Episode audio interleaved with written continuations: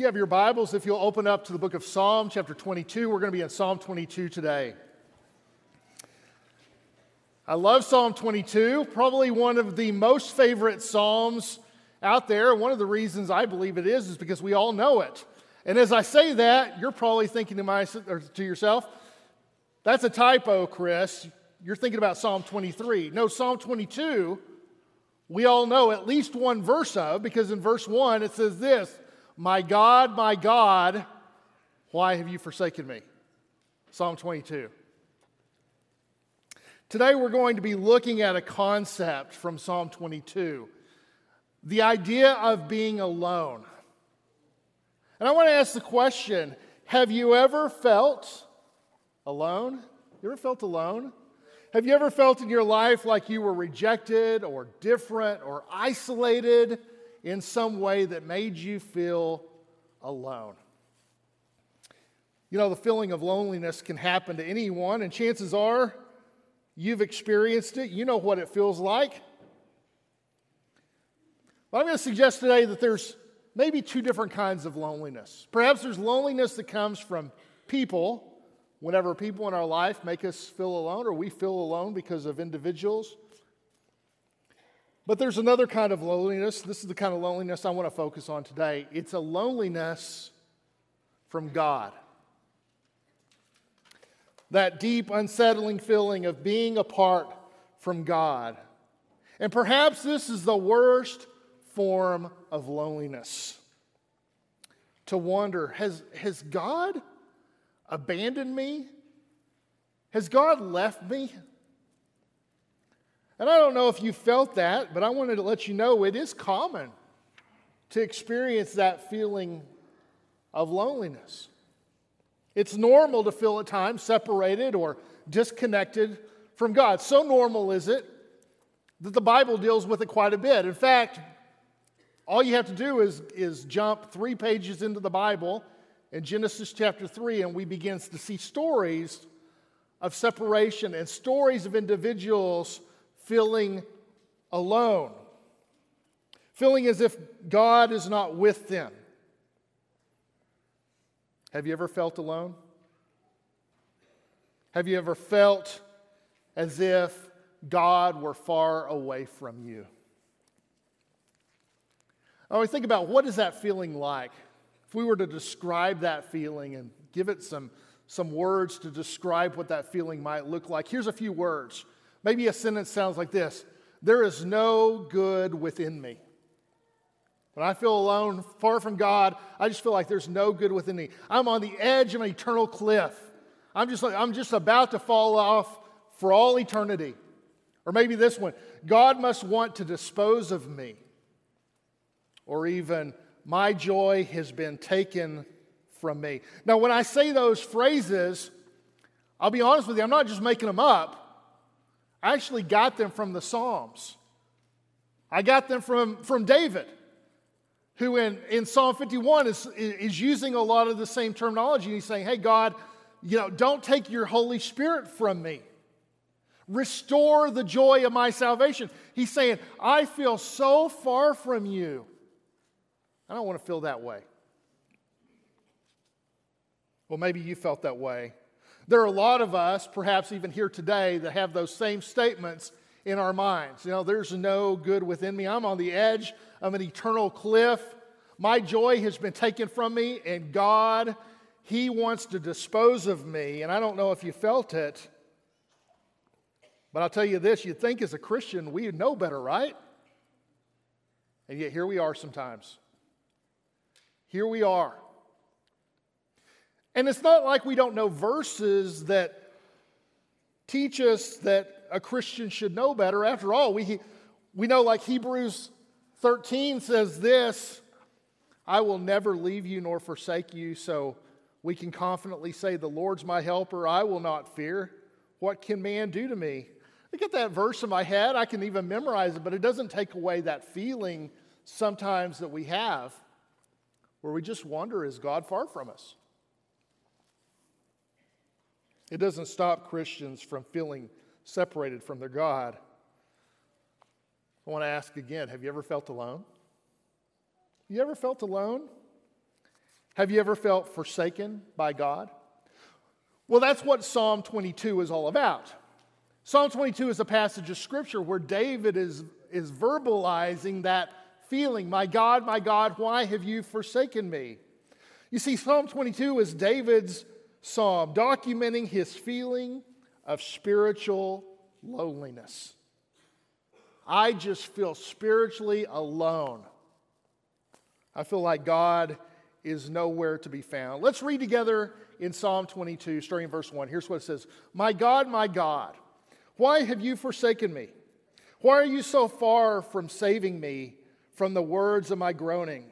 Oh my God, I cry by day, but you don't answer, and by night, but I find no rest. Jump down to verse 10. From my, from my mother's womb, you have been my God. I want you to notice the word, the phrase, my God. Four times in the text here. You're going to see it come up four times. My God, my God, you're my God. Even in my mother's womb, you were my God. This is an individual who feels as if God should be very near to him, like they have a relationship, they should be close. And yet, here David is, and he asks the question, Why have you forsaken me? That word forsaken, if you go back to the Hebrew, it, it essentially means to be abandoned or to be left. So, David, here in his relationship with God, he's essentially saying to the one who was there from childhood, he's saying, I feel abandoned. It's like a child crying out to, to his father, Why did you leave me? Why did you leave me? You are supposed to be there for me. So, why do I feel so far from you? Now, the text is going to tell us some of the reasons why David feels this way. So, as we look at the text, I want you to notice these passages. Starting in verse 7, it says, All who see me mock me. They make mouths at me and they wag their heads. He trusts in the Lord. Let him deliver him. Let him rescue him, for he delights in him. Verse 14, My heart is like wax. Verse 16, a company of evildoers encircles me. They have pierced my hands and feet. And 17, I can count all my bones. They stare and they gloat over me. They divide my garments among them, and for my clothing they cast lots. He's saying, This is how I feel. I feel as if they are just, they're out to get me. They are out to get me. I feel as if they, as if my body is just wax my heart is wax and it's just melting. I feel like lions have come and just to, to bite my hands and my feet. If you look in the, in the Hebrew, that's kind of what it's alluding to there. Is like, it's like a lion has come and just bit him in the hands and in the feet. He's just been pierced. And somebody just ripped my clothes. And here David is, and, and you know, scholars have gone in and they've said, when did this actually happen in his life? And there's no indication when this exactly took place. Maybe on some of his some of his fleeing when he was fleeing from Saul or whenever nations were trying to over, overthrow him or even family members or friends were trying to overthrow him but David feels this way it just feels like I am in crisis crisis And sometimes crisis hits, challenging times, and difficult experiences, and we just feel like we want to give up. Have you ever felt those formidable experiences that get in the way of your faithful expectations?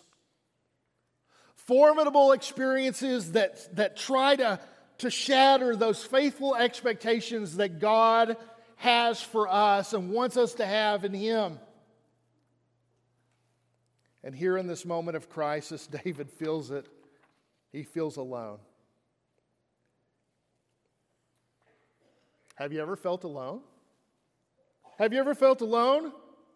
You know, when I feel alone, a lot of times, I feel as if I'm the only one. I don't know if you guys have experienced this, but I feel as if I'm the only one. In this one moment, the moment I'm in, at this very moment, I just want to cry out, My God, my God. And I, I, I see this, that in these moments we, we, we gravitate to, those, to that phrase, those words in verse 1 My God, my God, why have you forsaken me?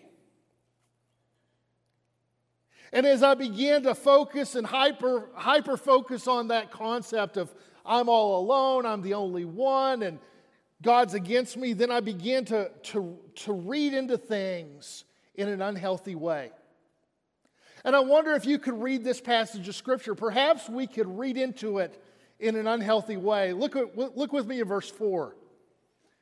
Perhaps this is a tone of voice that David could have taken as he, read, as he wrote these words. Our fathers trusted, they trusted you, and you delivered them. To you they cried out and were rescued. In, in, in you they trusted and were not put, ashamed, put to shame. But me, but as for me, I'm a worm. I'm not a man. Scorned by mankind and despised by people. All who see me mock me, they make mouths at me. They wag their heads. He trusts in the Lord. Let him deliver him. Let him rescue him. He delights in him. In other words, here he is, he's saying, You were there for other people. Why aren't you there for me? Why aren't you here for me? I got to tell you, I don't think that's how David was writing that passage. Because I think David saw beyond verse 1. And as David writes, I actually believe the king doesn't plant himself there in verse 1 Verse 1 is simply his feeling. And so, as he begins this psalm and begins to unfold it, I think he actually is looking to the past for hope. As he says these words in verse 4 Our fathers trusted, they trusted, and you delivered them. You delivered them. Verse 9 You are he who took me from the womb. Verse 10 From my mother's womb you have been my God. And verse 22 You have rescued me from the horns of wild oxen. David says, You were there in the past. Shouldn't I expect you to get me through this difficult time?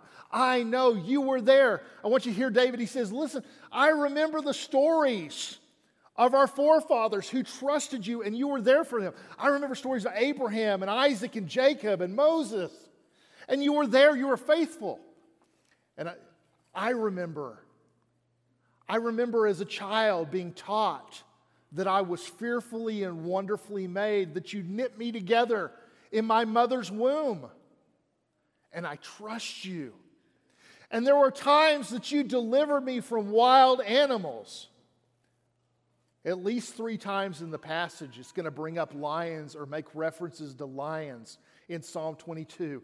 This is King David's psalm, and he's trusting God in these difficult times. And so, because of that, David says, You know what? It's okay. It's okay. Listen to verse 22.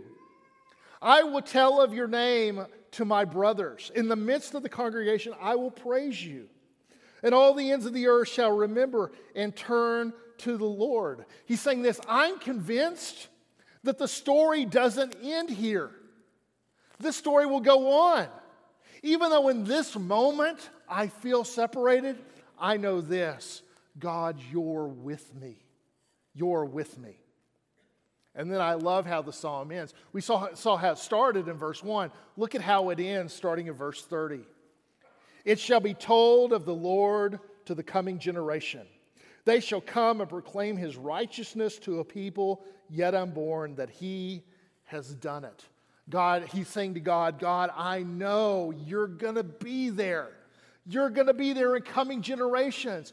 People are going to talk about you. It's all going to be okay. I don't understand it. I don't like it, but it's going to be okay. David declares that God was faithful in the past and he will be faithful in the future. God was faithful in the past. I remember it with Abraham. I remember it with, with my forefathers. I know he was faithful with me when I went out into to the wilderness and fought against wild animals, and he's going to be faithful in the future. I will praise the Lord with my own lips. God's going to be there. Future generations can trust in the Lord. I guess what David is really saying is this God doesn't abandon his children. God does not abandon his children. Now, listen, when we hear that phrase, my God, my God, why have you forsaken me? We don't think about David, typically. What made this phrase so common to our ears is the fact that it's one of the seven phrases spoken by Jesus as he hung on the cross. And we all go back to it in our minds and we remember Jesus saying this, this phrase and I have to say this it's no wonder that Jesus quoted the psalm in the most difficult moment of his life. It's no wonder he said it. Based on what the psalm does and the richness of the psalm, it's no wonder that Jesus said it. But here's the thing what we hear oftentimes is simply the words of verse 1. Psalm 22, verse 1 My God, my God, why have you forsaken me? I want to ask this question Is it possible that Jesus had this entire psalm in his mind as he hung on the cross? Is it possible, as Jesus hung on the cross and those words came out of his mouth, that he had the entire psalm in his mind? I want to tell you the first reason I think he did. Did you notice, if you look in the scriptures and you go to Matthew 27, you know what happens in the passage when he quotes it? The crowd down below, they respond to him. He says, My God, my God, why have you forsaken me? You know what the crowd says? He's calling for deliverance. They don't say he feels forsaken. They say he's calling for deliverance. Let's see if someone comes to deliver him. You see, even the crowd realized that this psalm was more than just one verse. It was more than just one verse. And as Jesus stood there and his hands and his feet were pierced, surely Psalm 22 came to his mind as he recalled David talking about his hands and his feet being pierced. And as the soldiers at the base of the cross began to divide up his clothing, Surely Jesus remembered Psalm 22 because that's what Psalm 22 says that they would divide up the clothing. And maybe as he hung on the cross, he began to trust in a God who would deliver him because he knew that he would praise God once again. Because that's what Psalm 22 says or that Jesus would tell of God's righteous name to his brothers, because that's part of Psalm 22 as well. Or maybe his mind on the cross was drawn to the very last two verses as Jesus considered the righteous the righteousness of God that would be told to a people yet born, which is you and I. Is it possible, as Jesus said, My God, my God, why have you forsaken me, that he considered the entire psalm? You see, Psalm 22, as I believe, was Jesus' psalm, and it was documenting his confidence before God. His confidence. It was David's psalm David, in times of need, wrote Psalm 22. And as he wrote it, it was his psalm and it was very personal to him. But it wasn't just his psalm, it was Jesus' psalm as well. And as Jesus hung on the cross, he could find confidence in God knowing Psalm 22. And here's the thing, guys it's our psalm as well. It's our psalm as well. Psalm 22 is our psalm. when we feel spiritually alone. We can know that God is faithful regardless of how we feel. Regardless. Now, here's the thing, and this is the reason why it's so hard, is because the times when we need Psalm 22, guess what's going on? Crisis. Crisis.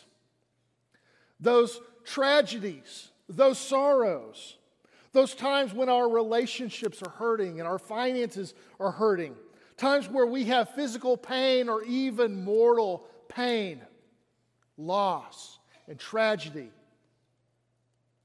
And it's in those moments that we cry out, My God, my God, why have you forsaken me? And God's response, His response, that I will never leave you or forsake you. His response that I'll be there. In formidable experiences, realizing that we have a faithful expectation of Jesus Christ. Well, there are times in my life where I feel I am the only one. I feel like I am the only one, and I'm going through these challenges and these trials in life, and I am a forsaken man. As the only one, all alone, my life becomes Psalm 22, verse 1. My God, my God, why have you forsaken me? My focus on this is on this one moment, in this one feeling, this feeling of, of being rejected. On this one day, perhaps, or even focusing on that one verse where I say, God, I just feel like there's nobody there for me. But I think God has called us to step beyond that one verse and that one moment and that one feeling and to see it all. To see it all. To see all that he has done for us. To see all that he cares, all the ways he cares for us to focus on all. I want to give you a couple of alls that I want to challenge you to focus on today. Here's number one focus on all of your story. Are you in crisis? Are you in pain? Do you feel like God has deserted you? Focus on all of your story, not just the momentary pain that you're experiencing, although that's significant. But also remember the past. Remember those who came before you, who taught you and raised you. Remember how God was there for you in your mother's womb. Remember how God cared for you and He got you through the difficult times with the wild animals that you had to face. And remember, He will be there in the future as well. This is just a feeling, it's just a moment. So consider all your story, but also consider this all of Jesus' story. As I read Psalm 22, I can't help but see Jesus' story. Not just David's and not just my own, but Jesus' story. As Jesus in that moment hung on the cross for you because he loved you so much, he was willing to die for you so you could have that connection with God. Consider his past all the, the stories of how he came to be, how that, how that Jesus was prophesied by the prophets as God, the Creator, who came to earth. The stories of Jesus as he lived his life serving and healing and ministering as one who loves humanity. And where Jesus went in the end, that he rose from the grave and he ascended into heaven and is preparing a place for you. Consider all of your story and consider all of his story in those dark, challenging times of crisis. By all means, remember this that this momentary feeling isn't all of it. It isn't all of it. It's just one moment. But God is bigger than this one moment.